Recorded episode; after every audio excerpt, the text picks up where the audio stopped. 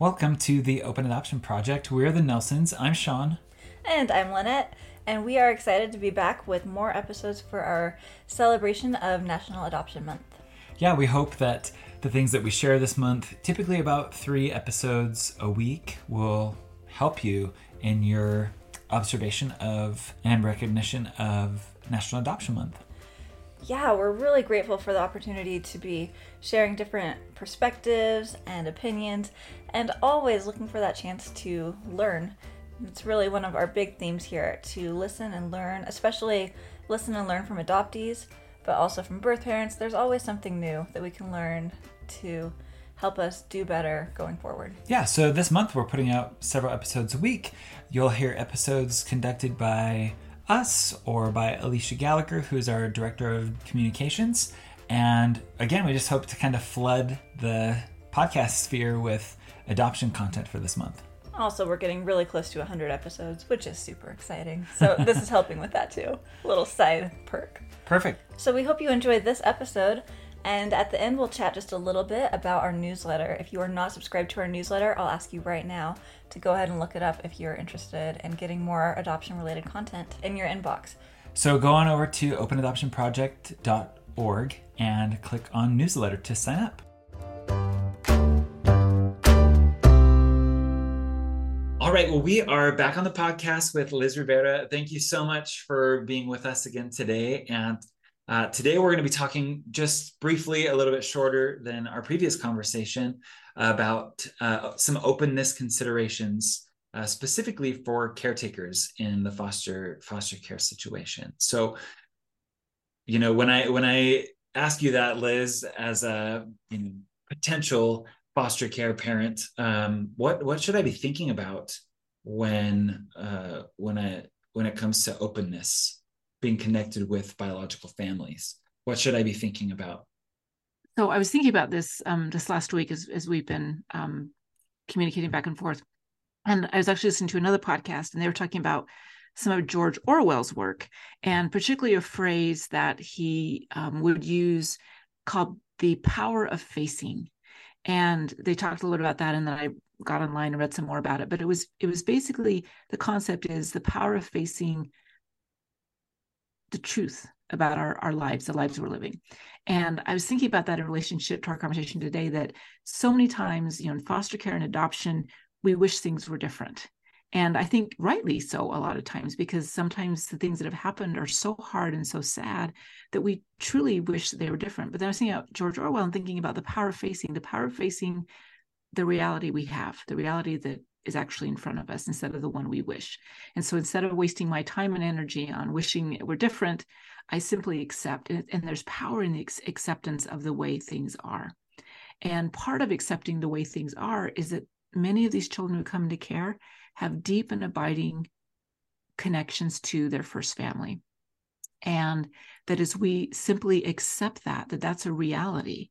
And then we think, okay, with what with that reality, what am I being called upon to do then that is in the best interest of this child?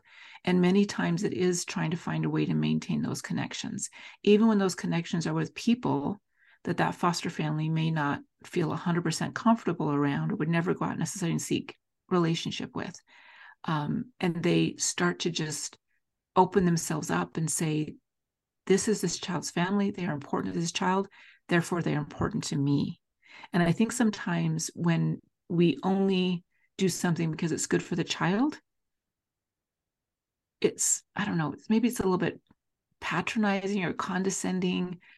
I'll be nice to you because it's good for my child. Um, instead of opening ourselves up to falling in love with the parents of this kid. And i can't tell you how many families i've talked to who have had that experience and they said i expected to fall in love with the kids. I didn't expect to fall in love with their parents and it's some of the most beautiful work I've ever seen happen. And regardless then of the outcome of a case, everyone is enriched because that foster parent was willing to open themselves up to a relationship with people that they may not have sought a relationship with otherwise. Oh, I love that. Um, I mean, I've been on the I've been on the adoptive parent side of that four times over, uh, mm-hmm. uh, and have come to really appreciate and love our children's birth parents. And I'm curious, from your perspective, having seen this professionally for many years, what do you feel like some of the skills are or strategies that um, caretakers or adoptive parents uh, employ to foster those connections? I think one thing that's really hard is to be non-judgmental. Um, so this and this sort of echoes back a little bit to our previous conversation about the book what happened to you yeah is if they can look at the parents of these kids and they can think okay this parent didn't just wake up one day and decide to you know become addicted to meth or opiates or you know whatever they did that there's something deeper there. And i choose to look at them as somebody who um, has had difficulty in life and instead of someone who's just done bad things. One of our families once they their daughter that they'd adopted from foster care was about 15 16 and her older biological brother had aged out of foster care and was back in contact with their their mom. And he so he called her one day and he said mom wants to see you. And so she went to her parents and said my brother wants really wants me to go with him to see our mom. And they said well we want to go with you to make sure it's safe. And so they went with her. And I talked to him after it happened and and I was talking to the dad and he said I said how did it go? And he started crying and he said I wish we could have had her when she was in foster care. He said we could have made a difference for the mom. And it was and they were devastated by that. So I think this this approaching you know without judgment with this is a human being whose life has gone terribly wrong. Their children have been removed. That's a huge thing. And what's what what happened to you what what what where did you come from this is this is where you've ended up and to have that that openness that grace that compassion um, is vital and once again some people i think are born with it in spades and others of us have to develop that. And i've seen it happen both ways. I've seen people who just i know that's what's going to happen because that's what they're like. And then i've seen the people that i never thought would do it actually do it and it's pretty amazing to watch happen. Yeah so that level of compassion uh, not being judgmental um, really removes some of the barriers between uh, you know creating this beautiful relationship uh, any other thoughts or ways that they can foster that connection with first parents? I, I love that recommendation but what, what else comes to mind? Yeah, so I think now because um, we, and we talked a little bit last time about how technology can be maybe not always our friend, but in this case, I think technology can be our friend. I mean, we have um, uh, we've had families set up, you know, password protected blogs and they only give the password to the parents or grandparents. Um, you know creating even though i think technically you're not supposed to do this um, but creating facebook accounts under pseudonyms um, or facebook or instagram accounts that only the, the family has access to. So to be, to be able to share pictures and information about the kids um, honoring the role of the parent. So saying to the parent um, you know, this little guy's only been with me for two weeks and we went to McDonald's and I don't even know what he likes at McDonald's. What does he love at McDonald's or what's his favorite color or what, you know, recognizing that these parents are experts in their kids and deferring to them, recognizing that, and foster parents will fight me on this one. Um, I always tell them they're in the position, they're, they're in the position of power and privilege. A lot of them don't believe it because it doesn't always feel like it because mm-hmm. they're what they're hoping for doesn't isn't always prioritized. But they really are. Foster parents really are in the position of privilege. And so where can they where can they share power um, with that with that parent? And sometimes that may need to be um, cleared with dcfs because we don't want foster parents just going rogue and you know doing things that aren't necessarily according to the case plan. But talking to the caseworker and saying i want to involve this parent more in this child's life. I want this parent to have more say in their child's life how can we share power with this parent? Um, so they feel like they are still the parent and honoring that role of that parent. Yeah and i think uh, in the situation where a caretaking situation becomes an adoption situation um, the power does shift a little bit it more. does. Um, and it's really i think really important especially for the child's sake that we continue to honor the connections that we've that we've tried to create uh, in in the care the caretaking scenario when an adoption is finalized. Just because you become the legal parents of this child doesn't erase their past. And it doesn't erase the connections that they have with their biological parents or first family. Um, yeah, that's a really important consideration to make that that what what we're doing um, has really long-term effects and and going into a situation a care situation or adoption situation often means that we're gaining a lot more family than just this child who's coming into our home. Yeah hopefully. Yeah yeah. Ideally. Yeah ideally yeah. Great. Um, any anything else? I know we're going to keep this one quite short but anything else when it comes to fostering connection or or openness in the in the sphere of caretakers? I think you brought up a good point. I just wanted to really just quickly address is that um, when we talk about sharing power when the child's still in foster care the goal is reunification. That sharing power will look very different than if the case plan changes to adoption and the adoption occurs. Um, but to reach out to professionals so um, DCFS has you know people who can help with this. Maybe sometimes um, if the child has a therapist, they can help with this.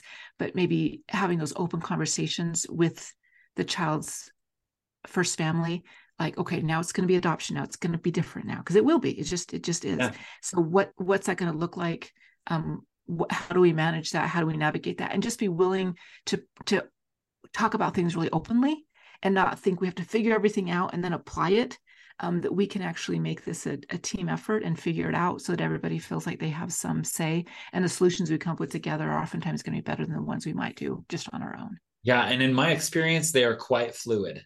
What works right now or what considerations we have put in place for openness right now are going to look different three months six months three years six years down the road.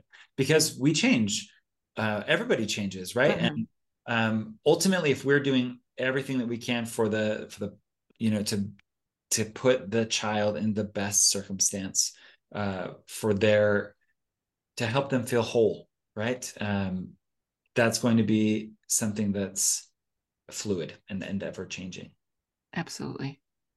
Um, and that kind of just harkens back your your comment just now to the beginning right? Face the truth. Mm-hmm. and um, embrace the truth. What what actually happened what actually is happening and sit in the truth and be okay with the truth. Absolutely. Yeah. And we're, and we're going to have a much better response if we um, face what's happening instead of pretending like it's not or wishing it weren't. Wonderful. Well liz thank you so much for being with us again. Um, i think these are really important considerations for either you know the caretaker or potential adoptive parent. Um, to to be thinking about. So we really appreciate you. Any any last words that you'd share before we wrap up on this topic? No, just thank you, and just I really appreciate the work that you and Lynette are doing with the Open Adoption podcast, and I really hope people are listening regularly because what this little bit we talked about today, you guys explore so much more deeply in so many of these amazing conversations, and I hope people and then and then as we talked about before, you guys really privilege the voice of the adoptee and I think that that's a voice that has been missing for a very long time, and that especially during National Adoption Month, we want to privilege the voice of the the person who's who's living this. Yep, they they need to be heard, and it has to be focused on them. So, yes. thank you again so much. We, we so appreciate you. Thank you. Thank you. Thank you so much for listening to this episode of the Open Adoption Project. Yeah, we're so grateful to be able to share a lot of content this month, um, November 2023, for National Adoption Month. Yeah, so we just would love to remind you to subscribe to our newsletter if you have not done that yet. You can go to openadoptionproject.org and click on newsletter, and there's a, a subscription form right there that you yeah. can fill out. Also, connect with us on social media. We're on Instagram and on Facebook at Open Adoption Project. Yeah, thank you so much for being here and learning with us as we just keep talking and learning about all of these different nuances of adoption.